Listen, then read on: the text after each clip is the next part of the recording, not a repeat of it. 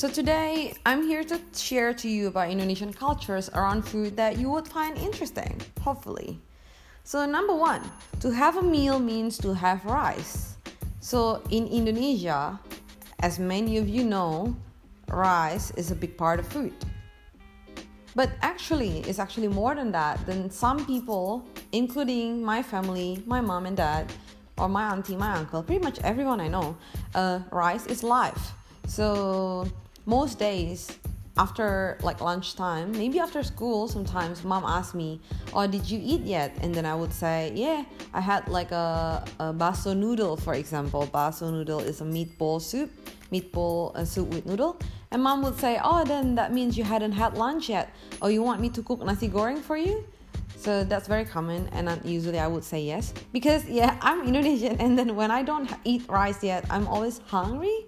Maybe that's like just something that's habit because I've always had rice, and yeah, that's that's pretty much like what what we think that when we don't eat rice yet, then that means it's not a complete meal yet. And sometimes people actually eat rice with noodle. That might sound crazy, but that's very very true. So if some of you know Indomie, you know my our our instant noodle, which is very famous, it's very tasty. So some people actually have Indomie with rice. So that's just double carbs in a plate. So on a plate, and that that's normal actually. So yeah, that's number one. So number two, Indonesians love chili or we usually call it sambal or sambal.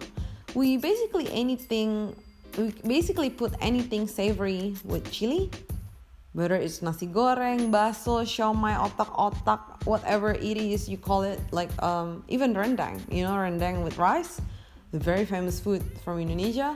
We put more chili towards the spicy food. Yeah, and even when we go overseas, we bring sambal whether it's like a sachet one, you know, like the little chili uh, sachet, or even some of the people that I know that even bring the a bottle of sambal to go to Europe because they say like it's not gonna be enough to eat. It's not gonna be appetizing to eat food without chili, so they usually put chili on everything savory. The reason is because in general, chili makes the that makes the food more appetizing, or they say it makes you want to eat more and I agree with this, but I'm not really a big fan of the big amount of chili. I eat chili very little. but when I do eat fried chicken without chili, I feel like it's not really interesting. It's boring. So yeah, we do need chili. So don't be surprised when you see such thing and maybe think twice to actually try having that much chili because maybe your stomach is not as conditioned compared to ours. So on some occasions, oh, actually, more interesting thing is like on some occasions we do eat the chili raw. Just have it by biting it bit by bit to enhance the taste of the fried food, or we usually call it gorengan, G O R E N G A N, gorengan, which actually is like a, a, a cart on the street selling street food which is fried flour, fried banana, or fried tefe, tempeh, fried tofu, anything fried, and then we just have it together with the raw chili. Oh, that's nice. I miss them actually. All right, number three. We love crunchy stuff on the side to eat with the food. So that's why if you notice, nasi goreng usually have crackers, or we call it kerupuk, on the side, and pretty much every other food. So you will have baso noodle with usually like a, a slice of wonton crisps, uh, just to give a hint of crunchy element to the food. And I think in general we like fried food because it's crunchy. Um, yeah, just to name a few, it's fried tofu, fried tempeh, fried chicken, fried rice with crackers, fried banana, um, fried uh, corn fritters, for example. Yeah, uh, we have that a lot with every food. And sometimes it's just even fried tapioca flour which i call which we call cireng which is aci di goreng literally means fried flour. So yeah that's it. We love fried food. And number four we do eat some food by hands.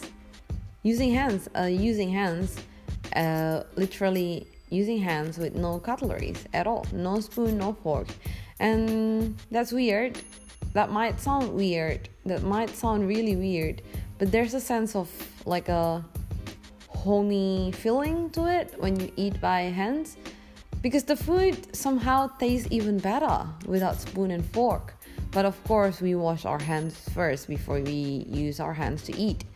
And you will find a lot of this dining experience in warung in Indonesia, which is like a small shop on the side of the street selling different types of dish that you can have with rice, or Padang restaurant, a dish from Padang, West Sumatra.